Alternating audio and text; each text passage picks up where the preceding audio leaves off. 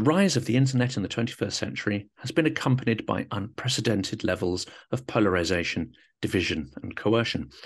At the same time, democracies are being hit by a huge range of different and rapidly evolving hostile state activities. Not all of them have their origins in Russia, though clearly some do, and these saw a significant scaling up after the 2014 invasion of Donbass. Today I'm discussing these issues with Carl Miller, an experienced digital researcher, author, and international speaker. He is a partner and research director at CASM Technology. We'll also be exploring the extraordinary technology and methodology behind BEAM, an initiative for defending information developed by Carl Miller and the team at CASM Technology. Carl is also a visiting fellow at King's and an international speaker, as well as author of the fascinating book, The Death of the Gods, the new global power grab. And I highly recommend to the audience that they get themselves a copy of that. It's, it's absolutely extraordinary. Carl is interested in how technology is changing society and politics.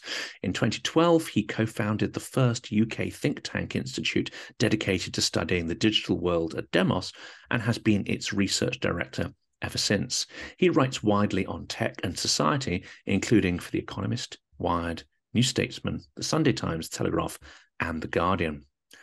Welcome to Silicon Curtain Podcast. If you enjoy the material we create, then please do like and subscribe to help boost the popularity of our amazing speakers in YouTube. Carl, before we jump in, I have to say this is the second time I've had the privilege of speaking to you. Um, and that was right at the start of the the war last year, um, and since then, Beam has come out, uh, which uh, you know, reading the white paper on that seems to be an extraordinary technology. Um, but let's jump in, and could you describe for the audience what it is uh, and something about the evolution of it?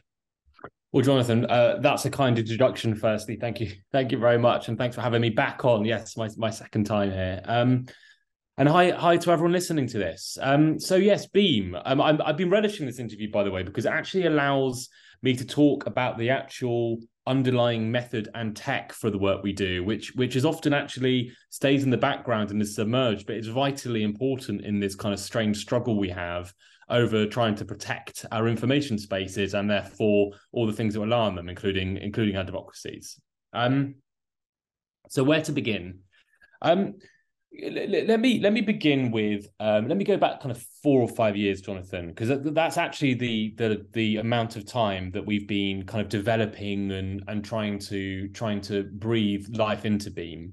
Um, and and it began with us um, kind of be, increasingly realizing that, and this is of course way before the the invasion of Ukraine and and and um, uh, and and all the changes that brought, but we were already realizing that information spaces were um, for want of a better word, being seen as um, venues for conflict.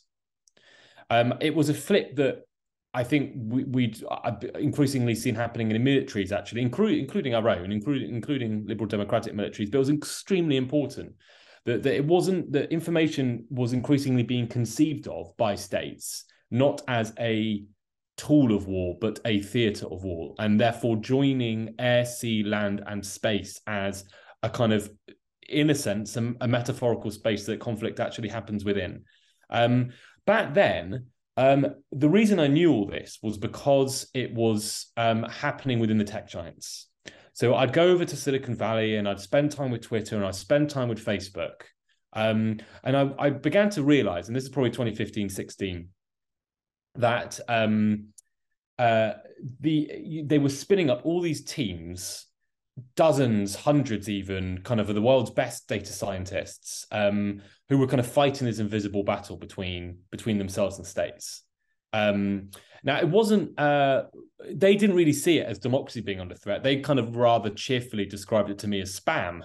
So they just thought it was a kind of user experience issue, uh, which is a story entirely unto itself. But that that's where the kind of story, at least to me, begins. Um, and of course, Beam is not just me; it's a big team of people um, who've come at this from lots of different places and lots of different directions. But but to me, um, that's the starting point. Um, and the and I guess the underlying idea was that that I and my colleagues didn't want civic society and academia and in general public life to simply be a spectator in that kind of conflict.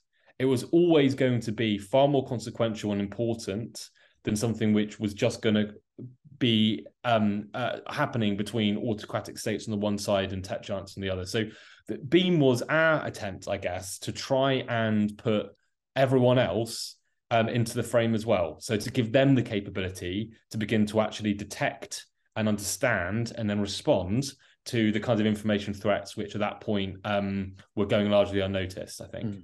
And it's interesting, isn't it? Because you you you haven't specifically singled out Russia because these threats come from all sorts of different directions. I'm fascinated by the idea that liberal democracies would be engaging in a form of information manipulation as well. I'll have to maybe unpack that a bit further. But was there a real shift from seeing information as a space where you perhaps capture hearts and minds to space what? where you actively change and manipulate people's thinking?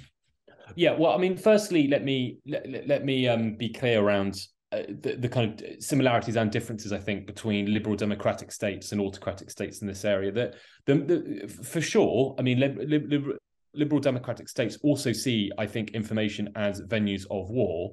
Um, but I, I do not think that they will engage in that war in, in anything like the same way as an autocratic state. And that the reason for that, I think, is that the limiting factors here are not technical. Um, they are, are legal and they're reputational.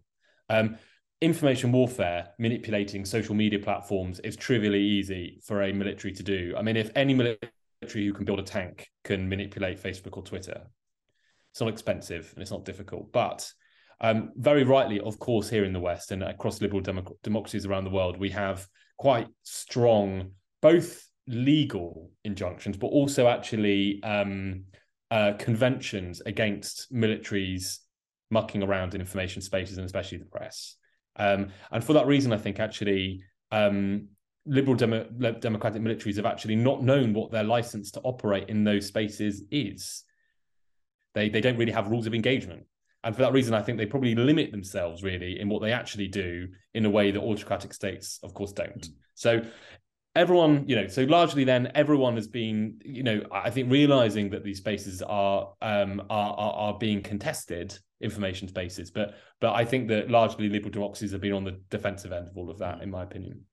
And there's another interesting strategic difference, isn't there? I mean, Russia has, I believe, for quite a long period of time now, considered itself at war with us. We have barely been aware of that.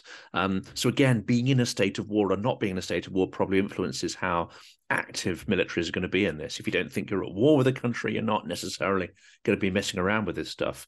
Um, whereas whereas Russia does seem to feel that it's in some kind of they call it civilizational struggle, but they feel they've been in a in a sort of struggle around spheres of influence. Um, at least since 2014, probably quite a bit earlier, as if many of my speakers, uh, you know, have, have suggested uh, that's the case. Um, one even suggested as early as 2003 um, for when things started to kick off. But I think it's very difficult to sort of identify. But certainly, if you go back to that period, the techniques were less sophisticated.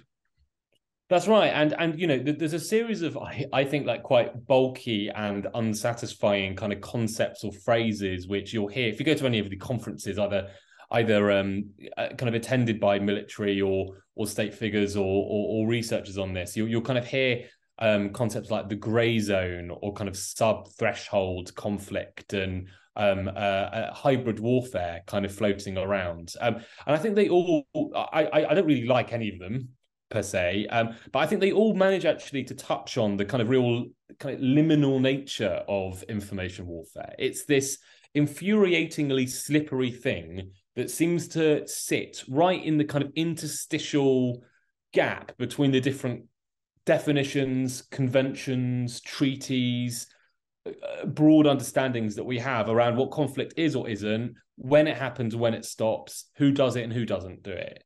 Um, and you're right. I think because of all of those things, we haven't really realized um, quite what it meant to have states in like kind of really strategically contemplating information spaces as being something which they needed to fight within um, and to contest on, and that largely they were crucibles, I suppose, of geopolitical power now. And and another interesting aspect, isn't it, is is you know where does the um, purposeful manipulation, the strategic manipulation of information end, and where does the amplification uh, of those messages begin, which is more of a civilian problem, I guess. So one good example, of course, is around COVID, where there's a lot of conspiracy theory doing the rounds. Um, some of it is almost certainly organic. You know, it, it, it, will pop up in different places. Different people will come up with those conspiracies and then amplify them. But there is also some evidence, isn't there, that some of the stories, some of the doubts, some of the conspiracies were potentially seeded uh, in a strategic fashion. And that must be very difficult from a technological point of view to try and build up a picture of what is an organic threat and what is a, a hybrid threat in that sense. Yeah, I mean, you're absolutely right, Jonathan. And like that's one of a a thicket of um, empirical and methodological struggles that we have as researchers trying to shine any kind of light on these areas at all. Um, and that's really why kind of Beam came into being. So it, it, it's it, firstly, it, it kind of tries to deal with information threats in the round um, exactly because we saw that they were linked in ways which was sometimes obvious to us and sometimes less obvious but but equally important. And so it's not just looking at disinformation per se it's also looking at kind of platform manipulation and other forms of kind of sub content um, ways in which um, people will um, try and um, massage and manipulate information environments which i actually personally feel uh, tend to be actually much more important, really, actually, than the propagation of the, the, content itself. Attention is a far more important resource online than than simply spamming some untruths around. Um, but then also extremism, um, uh, radicalization, conspiracy, harmful conspiracy theories, um, harassment, hate. Um, these are all now concepts which kind of jostle around with each other. You know, sometimes arising organically, um, and sometimes not, uh, and often doing so um, side by side um, in ways which are really unclear. And um, trying to separate all of that and actually begin to attribute it and then begin to turn that into meaningful responses. That's really what, what Beam's trying to do.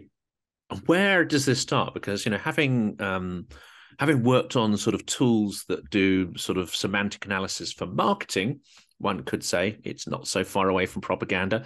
Um, it's it's it's. I mean, one, it's very complicated uh, and it's very data intense, and of course, there's things like Google BigQuery and so on, which which help to sort of leverage uh, the processing power of of you know larger systems than we have, let's say, on site. But what I found when developing tools and is that you'll start off and you'll imagine it. You know, it's going to be this and it's going to do that but as you go through the development process, your understanding of what's possible and what isn't, and in fact, your conception of what that tool can do or should do changes. So I'd love to know those sort of generational changes um, mm. from when you started out to where you're at now. Mm. Well, it's extremely multi-led. And by the way, I should say at the outset that this has been a joint undertaking all the way through between basically a bunch of us at CASM who tend to be um, kind of either data geeks or or, or um, technology developers, and the Institute for Strategic Dialogue, who are subject matter experts around especially counter extremism and, and counter disinformation. And, and from 2015 onwards, really, we've been working kind of together, project after project, um, bringing kind of Beam quite iteratively into existence. Now, yeah, it's it's really multi-layered though, um, and in short, and I don't want to uh, belabor this point, but it goes all the way from fundamental technology development all the way through to big coalitions, relationships, and and and um, and uh, and kind of working groups and and co- coordinated um, responses. At the most fundamental layer, we actually began. Uh, we we founded CASM because, um, and I'm apologies to anyone from um, the kind of social listening world, but but I really um, couldn't use those platforms to answer the kinds of questions as a think tanker I was being asked by government. So this is around this is early. This is 20, 2012. Um, we were being asked and wanted to know about things like radicalization and when that happened online and hate speech, how much of it happens, and and and basically social listening dashboards um, which were used in marketing advertising just were were um, uh, incapable really of of answering those questions. So we began to build our own response really, which is the opposite to all of that, called Method Fifty Two. Um, it it basically allows um, subject matter experts to build pipelines to collect and, and manage um, social media data and analyze it in ways that they want. Um, and very, very important there is the use of natural language processing, a kind of the building of algorithms to make sense of very large data sets. So that allowed that gave us a kind of capacity to be much more flexible in how we were doing the research and and the data that we were collecting, and then the kind of way that we would actually analyze it. And then from 2015 onwards, we we used Method 52 with with the ISD to to to to really build out what Beam became.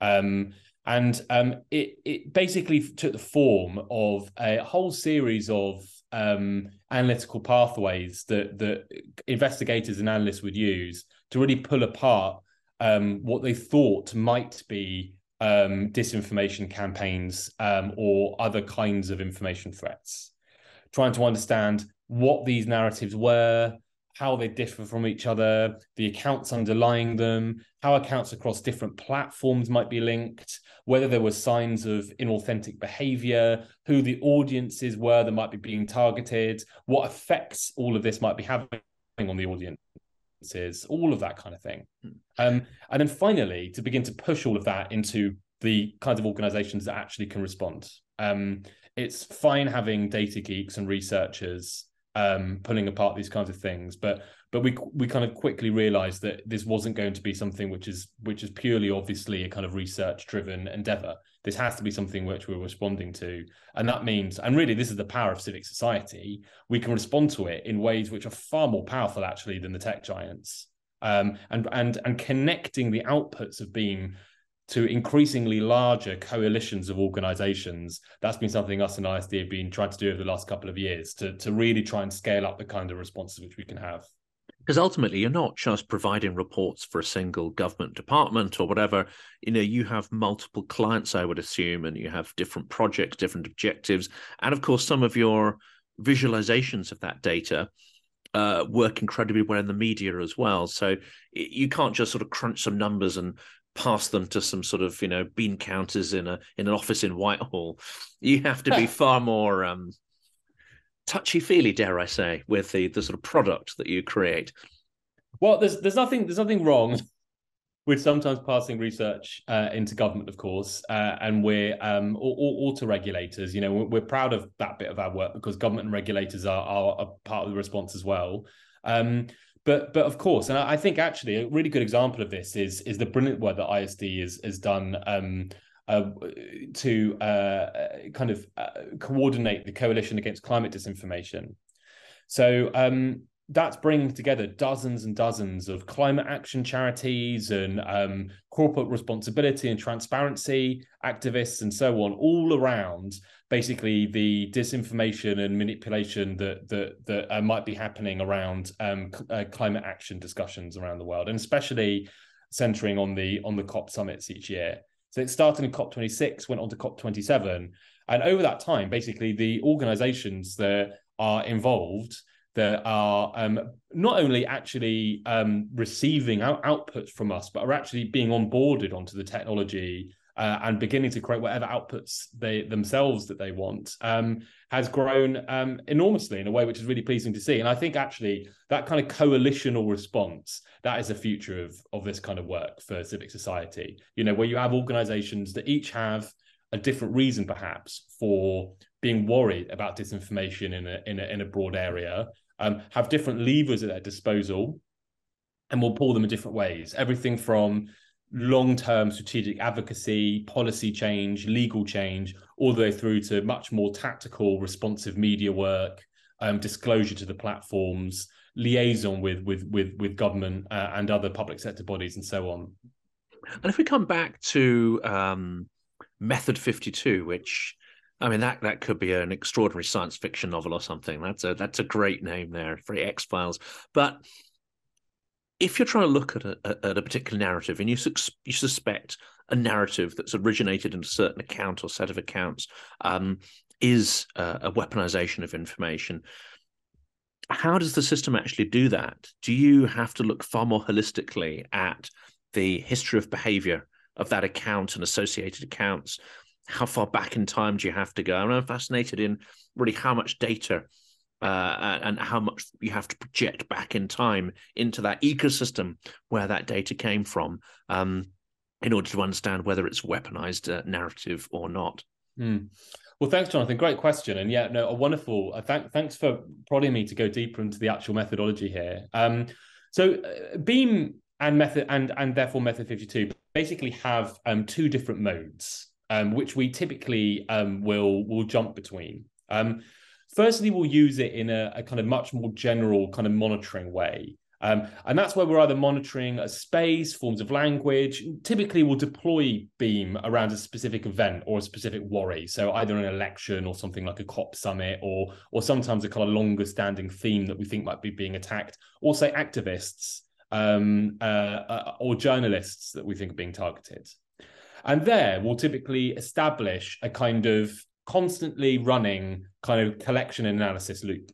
Um, the key machinery there is, and I've I've mentioned this already, and I kind of shied away from wanting to go deeper because I'm afraid it sounds too technical. But it's called bespoke natural language processing, and the the point is basically to train um, machines to make the kinds of decisions which humans do around the way we use language.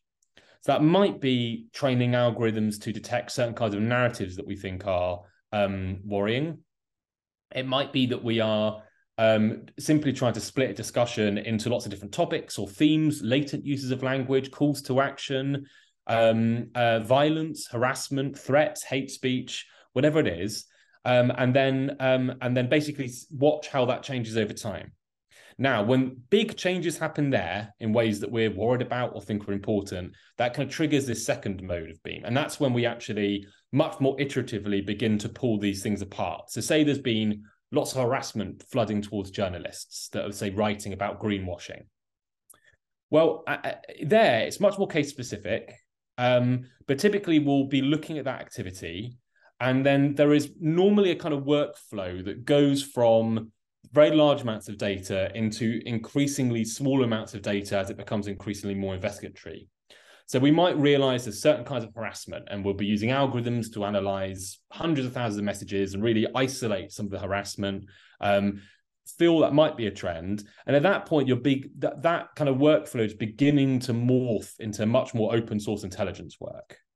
So you'll as you winnow it down, you begin to become less a algorithm crafter uh, and more a kind of data journalist where you might see a particular lead. Oh, isn't it interesting? These accounts were created at the same time, or that they uh, seem to coordinate in the people they attack, um, or they seem to be sharing links from a particular Telegram group. It really can be a whole host of different signals, you know, that, that anyone that works in this area kind of gets a gets a sense of as a lead. Um, and then will increasingly become kind of narrow, narrower, more and more focused as, as open source intelligence um, uh, and uh, and and kind of online investigators um, and ethnographers, of course, so people that really understand the particular online sub communities that tend to do these kinds of activities, they become involved. And that's actually where us and ISD collaborate and where I find that collaboration to be, well, there's I mean it's it's fruitful in so many ways, but that's one of the brilliant interactions that we have where you know uh, on the one hand you need people that are interested in algorithms and and and uh, emerging and powerful data scientific um, capability. On the other, you need people that know about um, how to dig into certain kinds of online phenomena. And and one of the really difficult things about this whole work is how you join all those things up together because they really don't sit in the same heads and the same people. And I guess what you do with that information is the other one. I mean, you can you can try and make people aware of it, but I guess that's very expensive and difficult to to to publicize the findings in that way, or you can share them with experts at the conference, I guess, to try and make people aware that there's this targeting going on, that there's a concerted effort to undermine uh, messaging there. Maybe if journalists are aware of that campaign, they might mis- not misreport um, some of those public concerns. As we know, the reporting methodology with the, the two sides methodology um, can very easily be weaponized, um, where you have, you know, 95% of scientists saying something and you've got some rather exciting voices over here you know 1% or whatever 5% saying something radically different mm. um, it, it, it's easy to weaponize that uh, that process um, but uh, how how do you then sort of um, activate the information and and and make it impactful when you know you're sure your findings are are robust. Well, actually, so uh, another great question, Jonathan, and, and actually responding to all of this is is an important part of Beam as, as anything to do with the technology or algorithms or or data science or Method Fifty Two, um, and yeah, I mean that's an area where um, we're having to basically work out, build, and evaluate responses which go beyond um, simply knowing that it is there and making that public.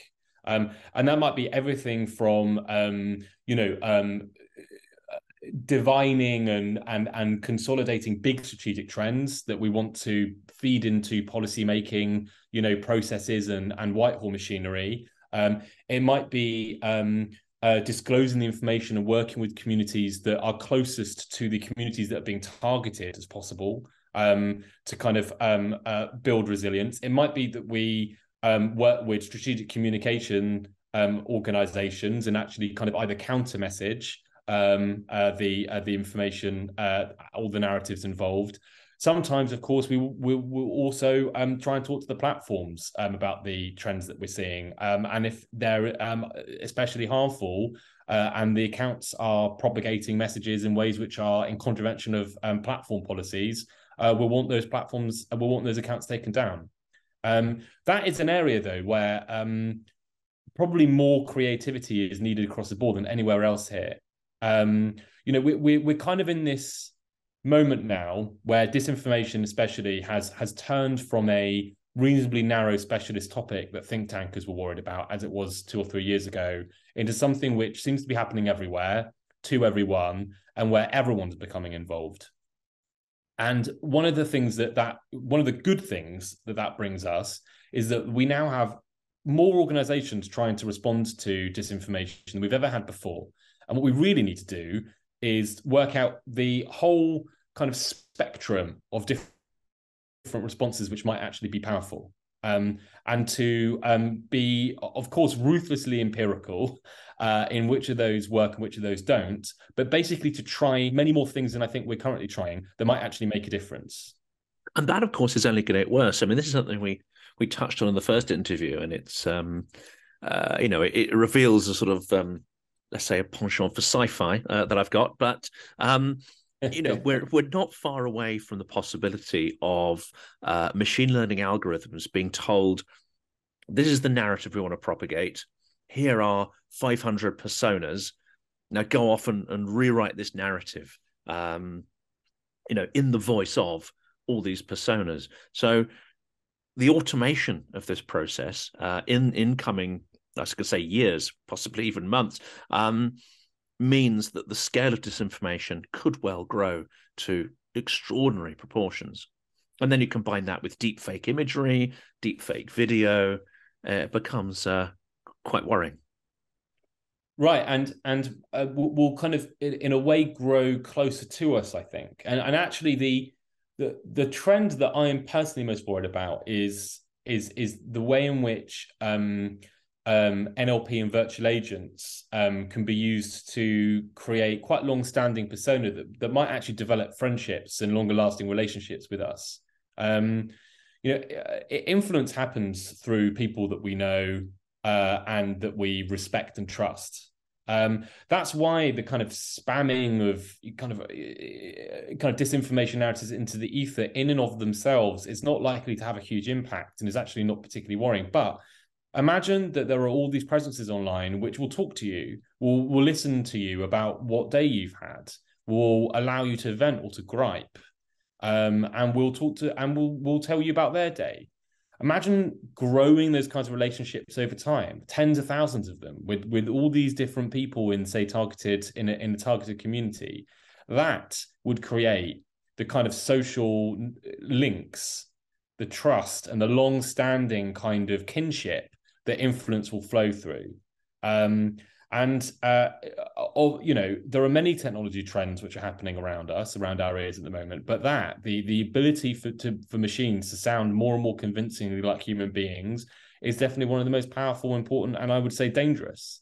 Um, so, I, yeah, the, I mean, I, I suppose the under, the underlying kind of other reason for us trying to work kind of frenetically as we can here is is this suspicion that that the actual tradecraft for influence operations is likely to become more powerful. Like the the trends that we see in technology are likely to um, uh, kind of allow these kind of um, the manipulation of information to um, ever more successfully sink hooks into our psychologies and to who we think we are and how we think. So um, we we really do need to defend these information spaces in in in ways which are robust because mm. um, even if they're not affecting you now, um, in the future, I think they will.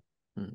Oh, one of the things that that um, you know people get, uh, especially uh, well, uh, the topic of Ukraine has united a lot of people on different sides of the political spectrum. So actually, people listening to this podcast will be from the, the complete spectrum.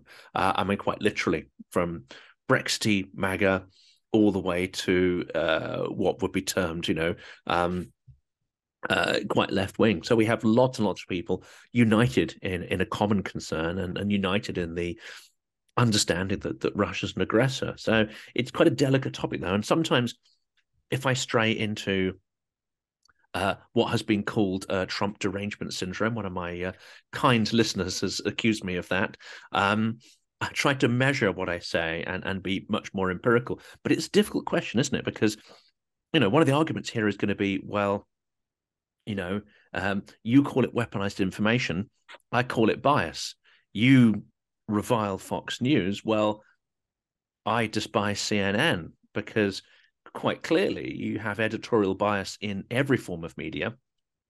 How do you tell that difference between what is you know bias or a slant on the news or a an editorial choice to go with one kind of angle and actual intentional disinformation on the other? Well, and the, the first step I think is actually to get rid of the term disinformation. Um, the, the, the, the, the kind of the lies that are being told aren't useful, usefully identifiable, the kind of content level. They're about search engine manipulation. Um, they're about the creation of false identities and false persona. They're about the use of malicious scripting and automation. You know, there is a tradecraft here, um, and um, the propagation of disinformation is is only one part of that, and I would, don't think really an important part. When you actually pull these campaigns apart, you know, very often they're really not much to do with truth claims at all. They're to do with making you um, angry about feeling that your identity is under threat. Um, they're to do with activating a sense of injustice and outrage in you. They're to do with emotionality much more than they are to do with um, uh, uh, truth and falsehood. Disinformation, I really think, is an extremely poor frame um, to understand all of this through. And I, I, I, on the one hand, I try not to do it, but use use it. But on the other, it's almost impossible not to because it's it's simply it's kind of descended from fake news. I think actually is that's the reason why um, it's it's become such a widespread kind of label to understand all these various things. But no, the problem, at least in my view, is that there is a tradecraft being both developed and deployed by sophisticated actors, kind of information warfare professionals, on behalf of political campaigns, on behalf of autocratic states, sometimes disaffected individuals, to very kind of systematically change how you think in ways which are covert and undeclared. Now, whether you are supportive of Trump or or hate Trump, whether you watch Fox or CNN, I think all of us can probably agree that we don't want kind of hidden campaigns um, secretly hacking our political opinions.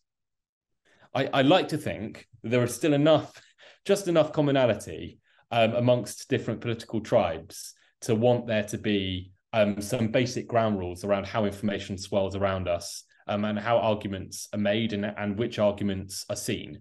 Um, and actually, uh, information warfare operators from Russia or China or Latin American countries or the Philippines or so many other parts of the world now. You know, they don't want that to be fair. In fact, they want all of that to be um, massaged and manipulated in their interests. So um, I, have never seen what we do as being a partisan intervention of any kind. Um, I really don't think it is. And that's I think that's what makes it especially interesting, and, and for me as well, it's analysing the methodology rather than the individual narrative that could be labeled leftist or rightist. It's looking at the actual system or technology, as the, the, the Russian propagandists would call it. It's the political technology of how you actually hack people's brains.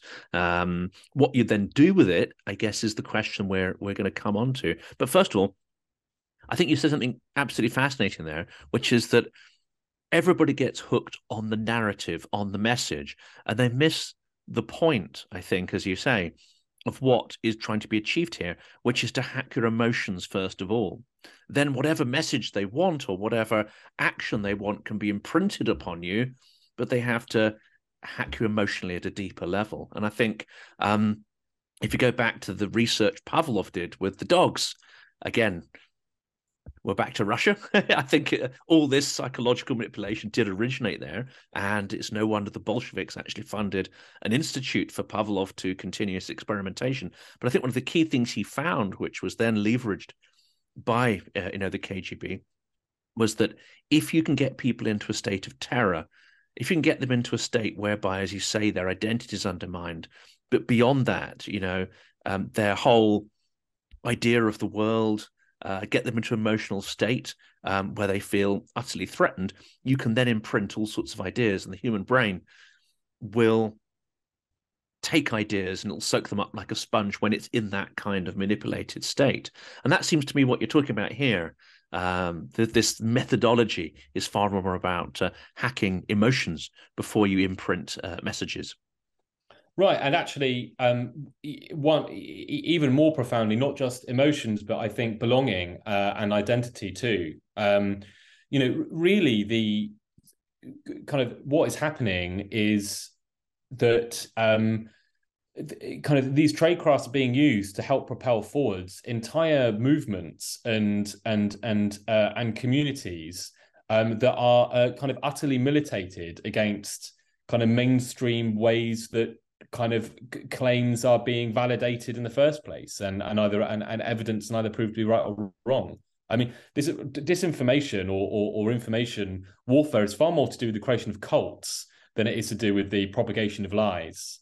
Um, you know and uh, kind of you know it, it, it, one thing you really do realize is that um, is that these kind of alternative worlds that have been built have entirely parallel structures of kind of epistemology, as in the creation and and and validation of truth claims. They have their own investigators, they have their own researchers, they have their own journals, they have their own outlets.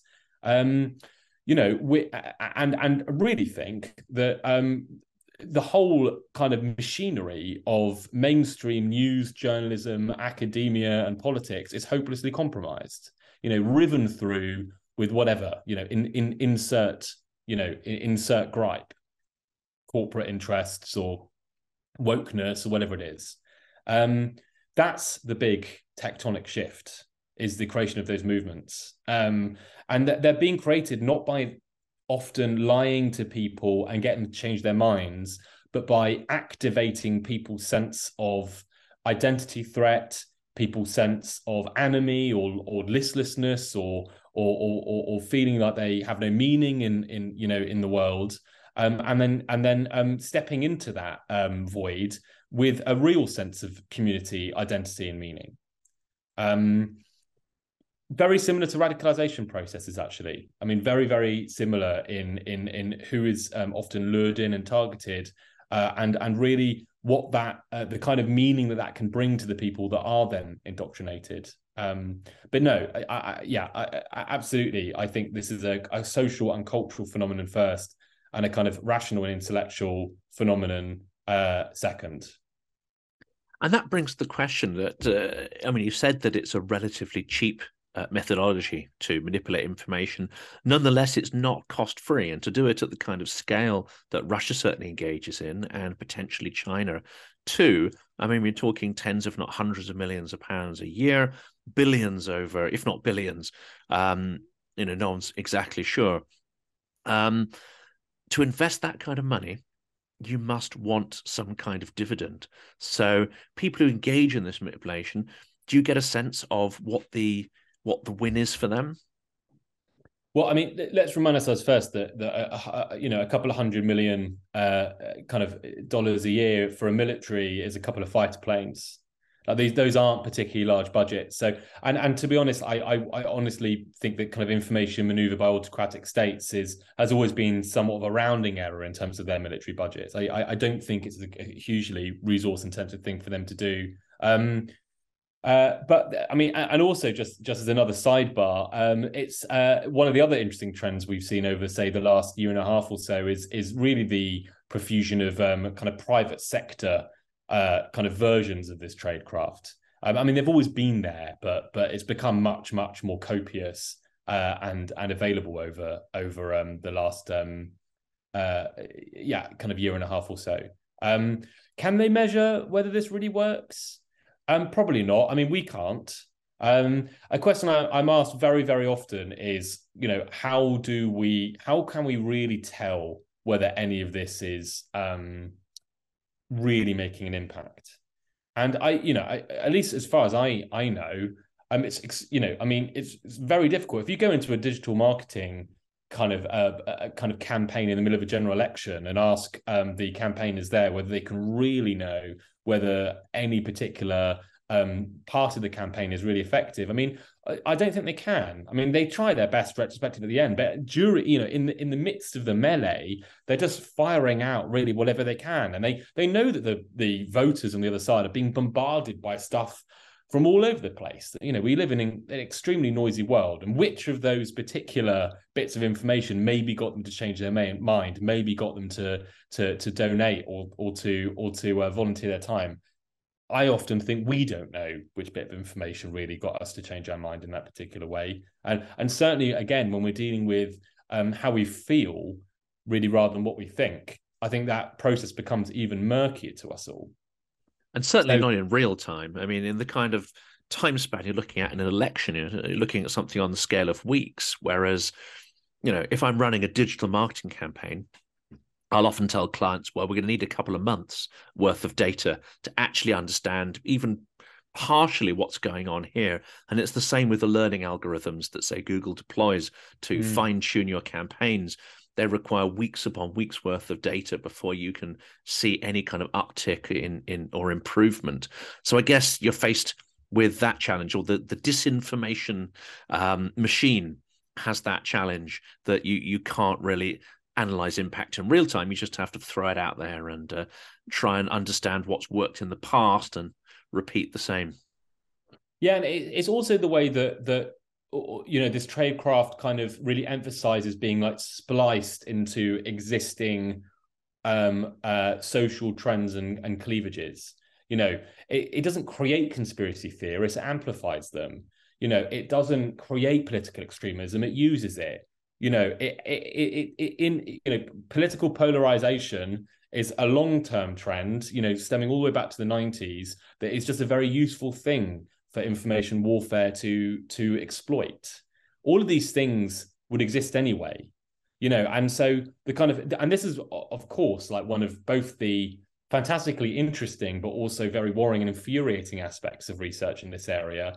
The interaction between organic, inorganic, between um, uh, between um, societal trends which are which are which are true and those which have been interacted with in some way is extremely murky and difficult and often you know genuinely probably uh, uh impossible for us to completely tease apart mm. and, and of course the the other challenge with um, if we look at uh, you know the audience and what the disinformer is trying to achieve um, it might not be a concrete action you know they might not want actual action on behalf of their audience. They might actually want the opposite. They might want indifference and apathy.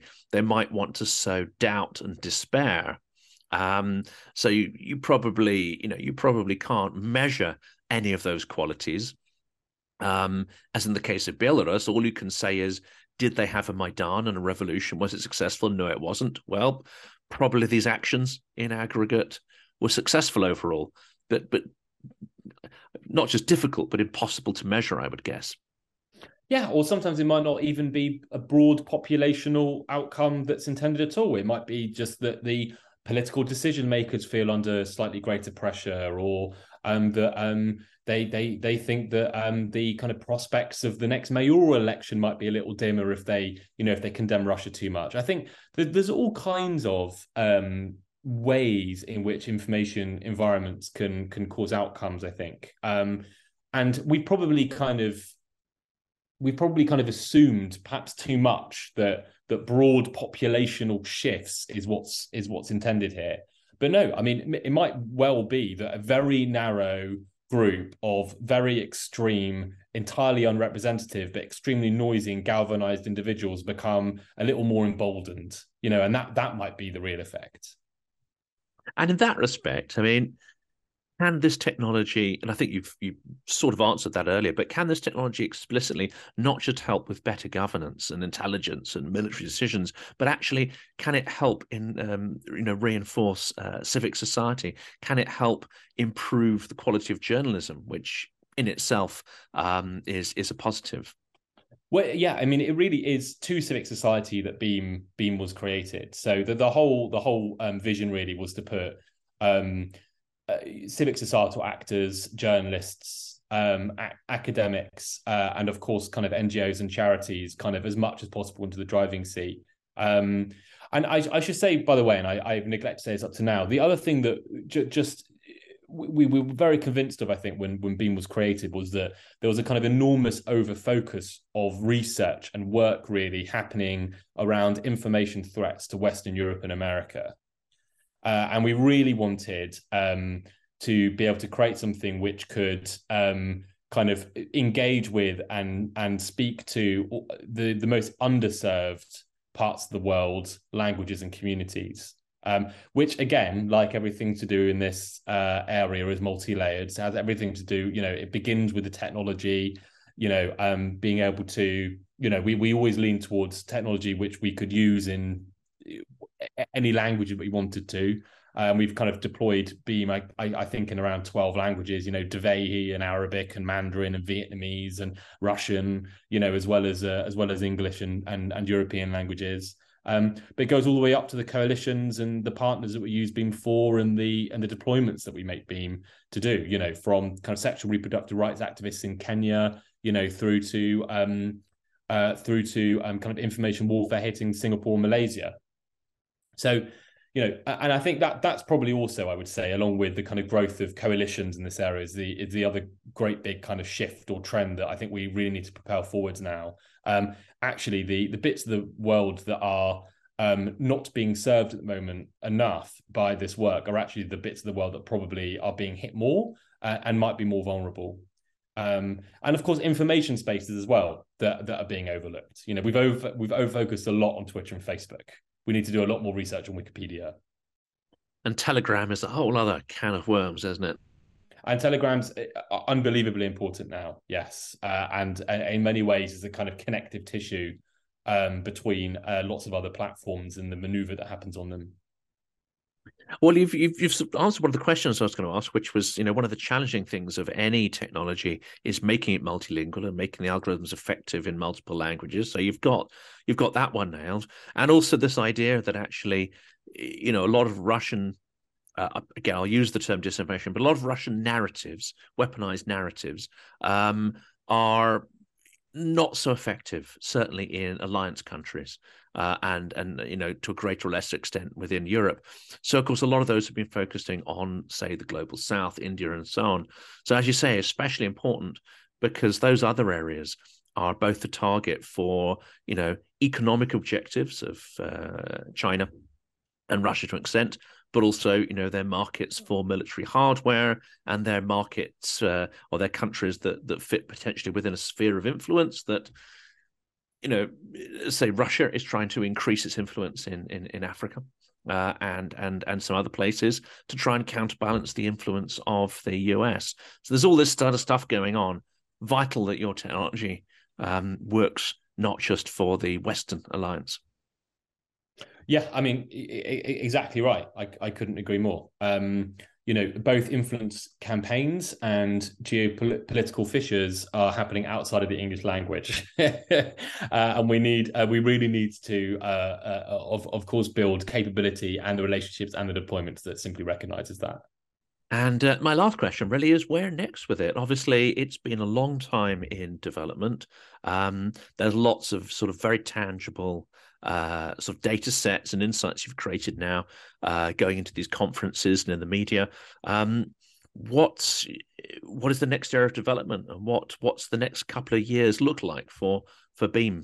Well, personally, I want to scale it really and and find ways of um, deploying it to not dozens, but but but but probably hundreds of different information contexts around the world. Um, one of the things that I think makes me more worried about information warfare than anything else is just how malleable and versatile an idea it is. I mean, the same basic idea that information is is a theater of war, of course, can change the way that a presidential election looks and how it must be secured, but also local elections. You know, also pressure on judges. You know, pressure on local officials, officials, harassment of um, local investigative journalists or crime reporters.